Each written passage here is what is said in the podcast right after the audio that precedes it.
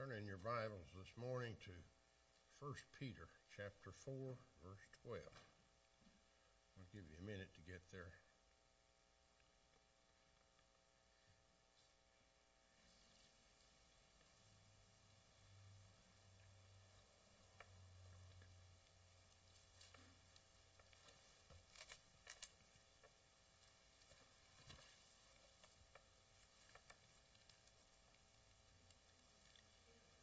First Peter chapter 4 verse 12.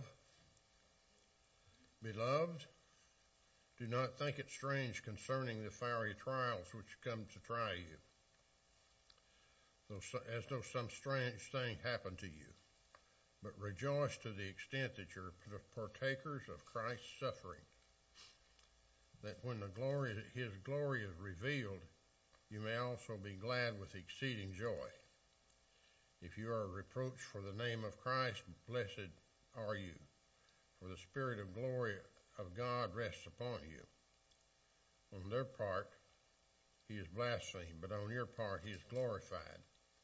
But let none of you suffer as, as a murderer, a thief, an evildoer, or a busybody in other people's matters.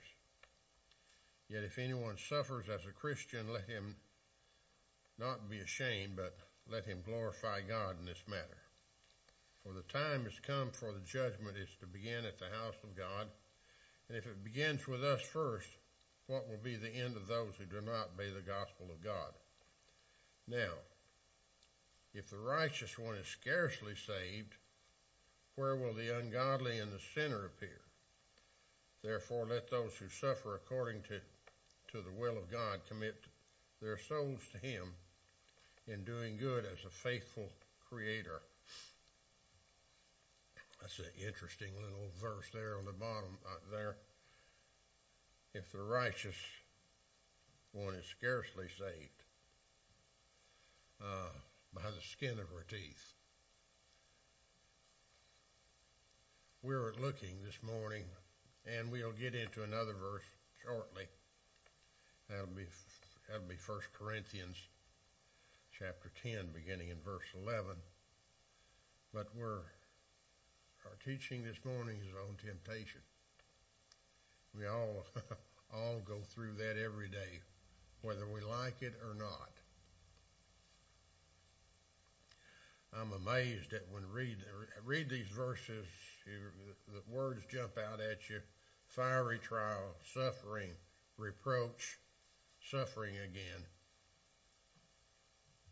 And then in 1 Corinthians chapter 10, verse 11, we get into temptation, which is what, again, what we're talking about. So what is the source of suffering and trials and temptations? And the answer is our pain, our, our flesh, our sinful flesh. We're brought about by our own misdeeds. And we're going to get into this a little later, but what we do is we simply look upon something till it uh, becomes a desirable thing, even though it's evil or sinful, and we sin anyway. We choose to. And that's not a good thing. The sources of trials and temptations, uh, the sins of others, Someone has written that if when a stone, a big large stone, is thrown into the pond, if said ripples affects the whole pond, well, that's also a ripple effect of sin is the same way. And then there's happenstance. We live in a world that is turned away from God and evil things happen in, in an evil world and just being in the wrong place at the wrong time can cause us to sin. But here again, we're looking at temptation. And the, oh, what the ultimate source of temptation is? The ultimate source is Satan.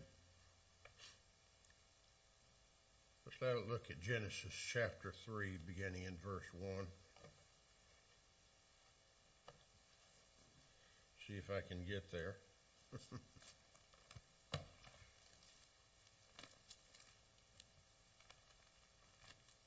Takes me just a minute.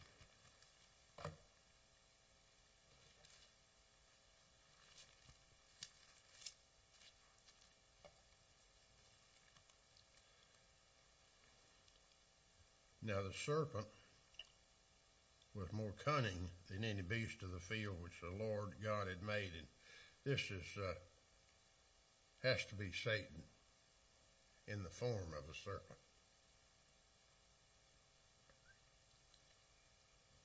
And he said to the woman, Has God indeed said, You shall not eat of every tree of the garden?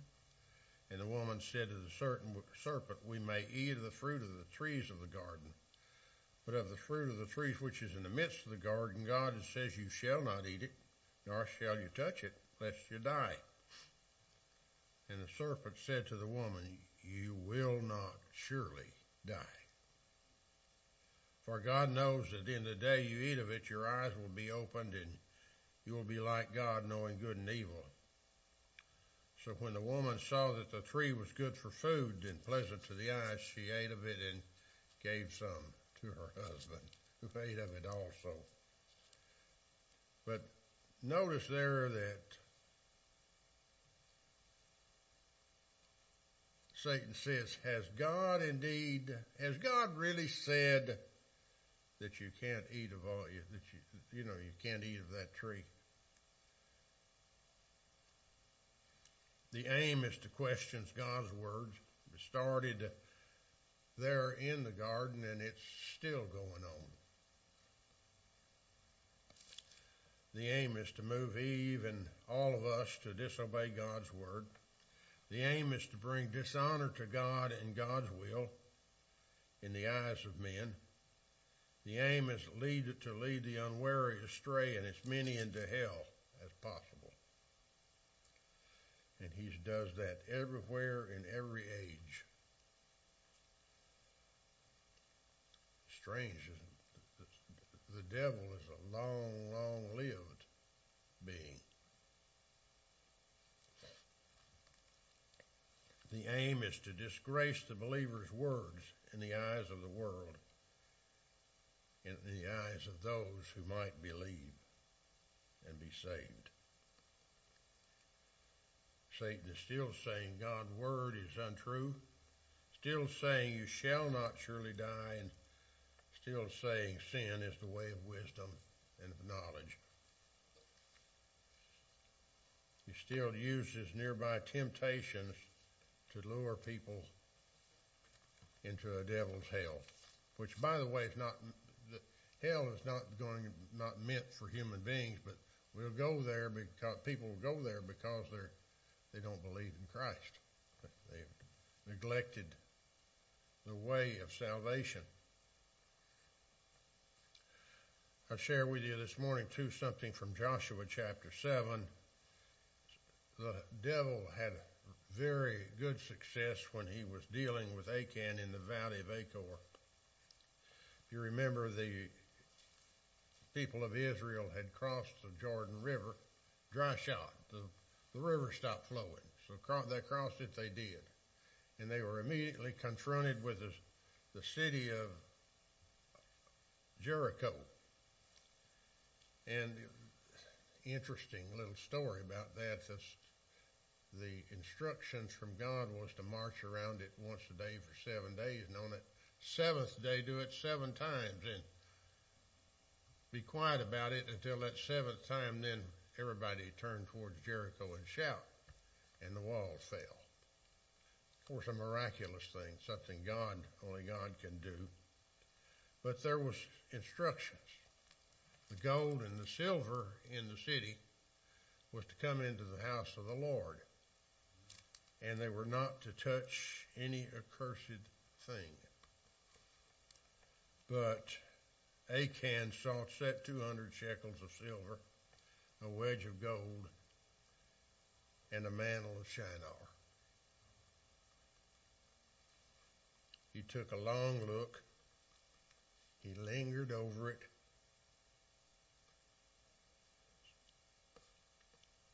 his fleshly appetite took over. Sin conceived in the mind was accomplished in the flesh. The loot was tempting. The loot was desirable. The loot was deadly. Achan suffered the loss of good conscience, good character, of children, and was stoned with his children. And he have suffered the loss of the loot, and the loss of life, and the loss of posterity. All because he was unwilling to wait on God's timing and God's reward. And also this morning you notice that uh, Satan had some success with Jonah. Now Jonah's story was uh, kind of interesting in that uh, he was commissioned to go preach to the Ninevites. he did not have a long message, just a few, few short words. 30 days and Nineveh would be destroyed.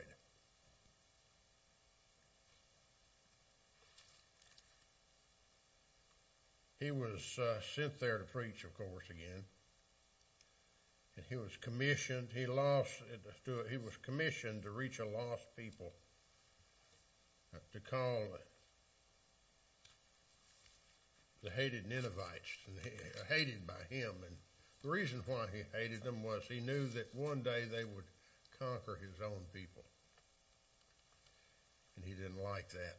And so he his idea was to get revenge uh, beforehand.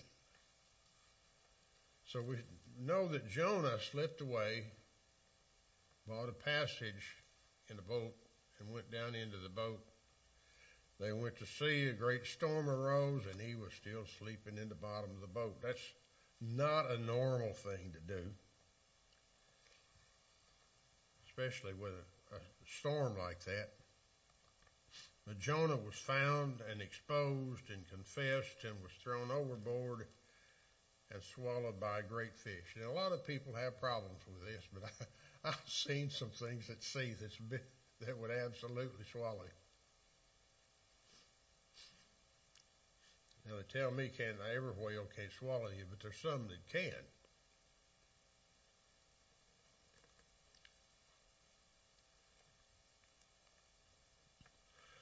But Jonah was found and exposed and confessed and thrown overboard. He had played the fool, paid the price, and now he repented. At this point, Satan's temptations, evil works began to fail. For the God whom Jonah sought to abandon had not abandoned him. You know, and that's where we all are this morning, when we sin and stray away from the Lord, He absolutely does not forget us. Jonah is a great example of that. He repented in the belly of the fish. Jonah prayed. God heard and God delivered and recommissioned him. interesting. The Jonah was vomited upon the shore by the fish. That could not have been a pleasant experience, being alive in the belly of a fish like that. But uh, he did depart from Nin- to Nineveh, and he preached and witnessed a great repentance, a great deliverance, and a great mercy, and a great example of God's love, because the Ninevites were not godly people. They evidently were ripe for a revival or repentance anyway. Uh, it never ceases to amaze me when I think about it. Yet 30 days and Nineveh will be destroyed. That's not a long message, and that's all he preached. But the Ninevites heard and believed. Unfortunately, God's display of love and power only angered Jonah and the Lord again had to deal with him.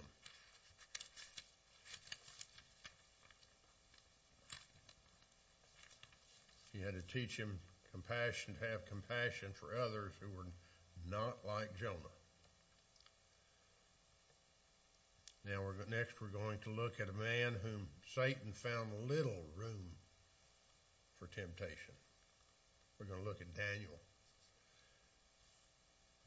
Uh, I remember when when the, I, I was first saved, I first came to the Lord. That one of the books that was really interesting to me because there was there's so much prophecy in it. It's a wonderful book, and it's about a, a wonderful man.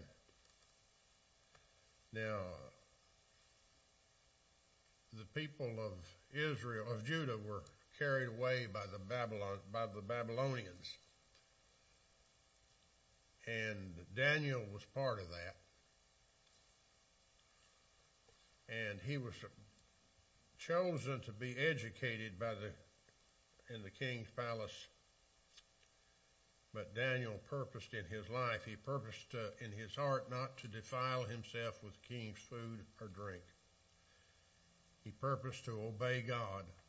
He purposed not to change his food or his faith.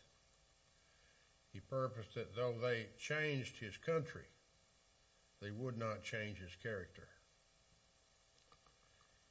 He proposed that though they had changed his name, they would not change his nature. He was a partaker of the divine nature of God. In other words, he was a believer. Nor was it the only one. There was Shadrach, Meshach, and Abednego. They too purposed in their hearts to honor and obey God. And that's an interesting little bit about those three right there was was the fiery furnace that they were pushed into. Another just wonderful, miraculous delivery that God accomplished. One of the things about Daniel was his prayer life. It was his prayer life that kept him close to God. And uh, those who uh, sought to destroy Daniel thought about if they ever were to destroy him, it'd have to do with something about his God. So they moved upon King Darius or Darius, you take your pick. I've heard it both ways. And he uh, passed a law, the law of the Medes and the Persians, if you will, that for 30 days nobody was to pray to anyone except the king. And that's kind of an interesting thought that he would think of himself worthy of prayer like that. That he, he was a God. No one's to pray except and under penalty, a heavy penalty at that. So Daniel went home, opened his window, and prayed as usual. And of course, his enemies saw to it that he was caught and thrown in the lion's den. But again, a miraculous delivery. The mouths of the lions were stopped, and I, I get the picture of the of the, a, whole den of lions laying up and sleeping like a big old tomcat, with him in long as he was in there.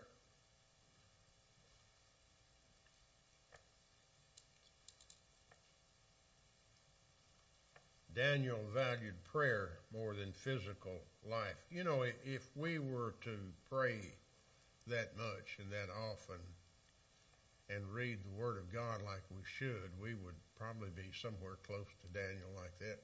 I, at least I th- like to think so. Amen. Daniel had broke the law of the Medes and the Persians, but God honored Daniel with deliverance and guess what happened to Daniel's enemies? Uh, the king, seeing that uh, what had happened, delivered them to the lion's den, and the, lions were hungry by that time. So just as Haman was hanged in the gallows and built for the Jew Mordecai, Daniel's enemies were consumed by the lions, which they intended to destroy Daniel. The Babylonians intended to change Daniel and his friends, but their godly example profoundly changed Babylon, King Nebuchadnezzar, and profoundly influenced the Medo Persian Empire that followed and its king Cyrus. Next, notice someone who Satan found nothing in. And uh, that, that story is found in Luke chapter 4, beginning in verse 1 through 13.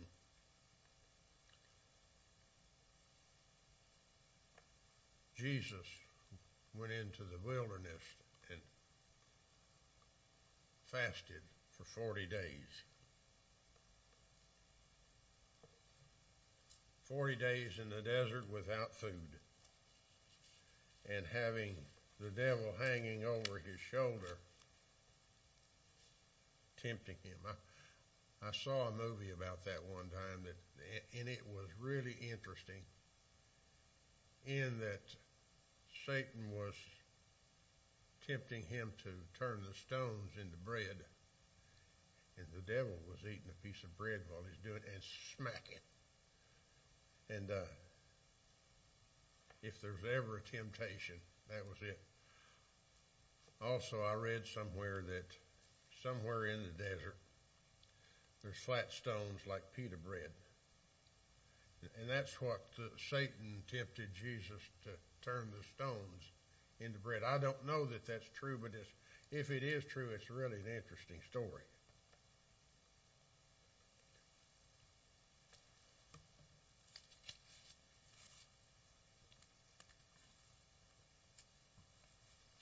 The truth of the matter is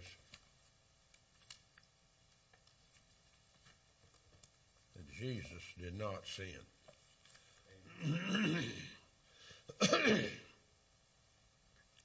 Satan tempted him to misuse his power to satisfy his hungry or hunger. If you are the Son of God, command this stone to be made bread. And Jesus said, Man shall not live by bread alone, but by every word of God. And good advice for us again. But with Jesus, there was no sin. Second,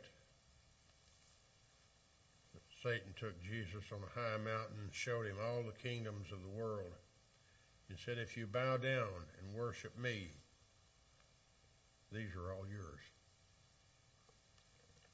And Jesus said, You shall worship the Lord your God, and only him shall you serve.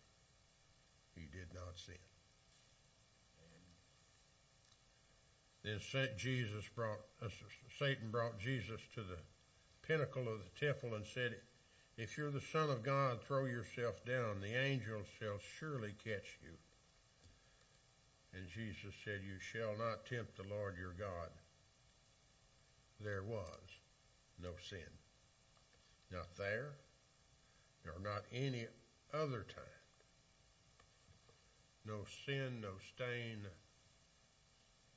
no shame. And next we're going to look at the saints' promised victory. 1 Corinthians chapter 10, verse 13. Let's see if I can find that.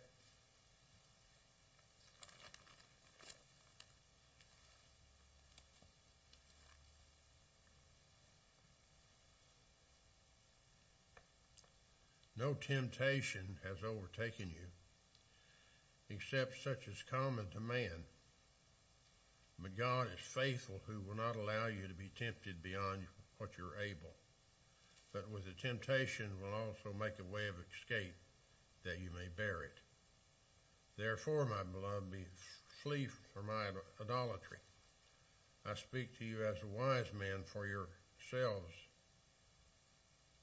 what I say. Judge for yourselves what I say.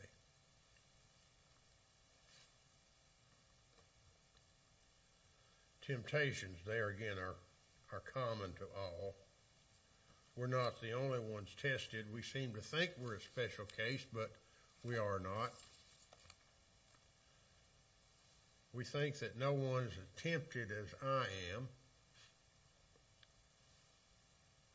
And when you're tempted, you can look around and everyone has been where you are.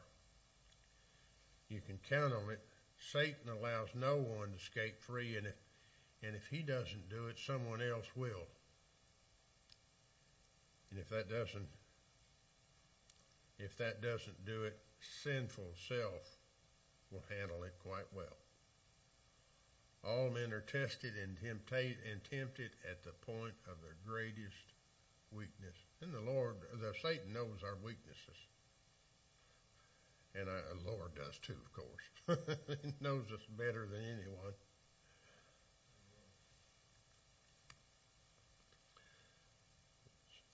Everyone's got a weakness.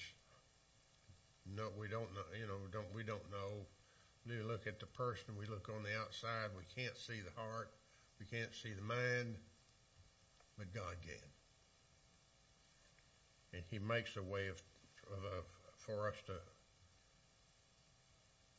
escape it. Temptation can be conquered through faith in Jesus Christ. Jesus makes a way of escape for us. He quickens our conscience. He gives us a feeling of guilt. Implants a thought, don't do this. And may just simply scream, it's sin. He moves others to correct you, and by the way, that can be parents, friends, that can be anybody, and that's not always pleasant. I've been corrected a few times in my life when I knew I was wrong, and it, and it's just not a pleasant thing to endure. We all think we're wiser than we really are. And God just sometimes may just remove the circumstances. And the Holy Spirit for the saved brings Scripture to mind reminds you of the consequences and reveals to you the trap you're about to stick your foot into. He sometimes corrects the weakness in our character as we grow in the nurture and the admonition of the Lord. And that's something we all should work at it much harder than we do. I tell myself every Sunday. Next week, I'm going to start a, a regimen of, Bible reading, and somehow or another, three or four times a week, I can do that. But somewhere along the way, I'll skip a day here, there, and yonder, and the next thing you know, I forgot the whole thing. So it's not something we should do.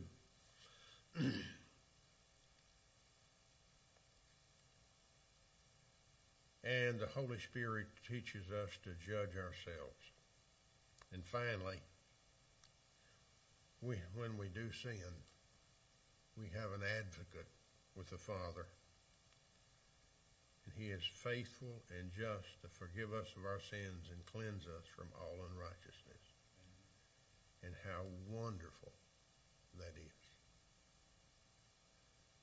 I remember the day that I was saved, and what a I walked on air for for a week or two before I come down. at least that's the way I felt, and I still feel that way at times.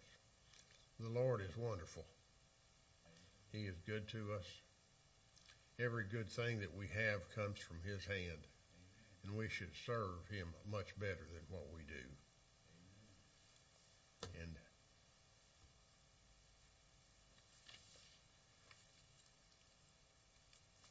That is our message this morning.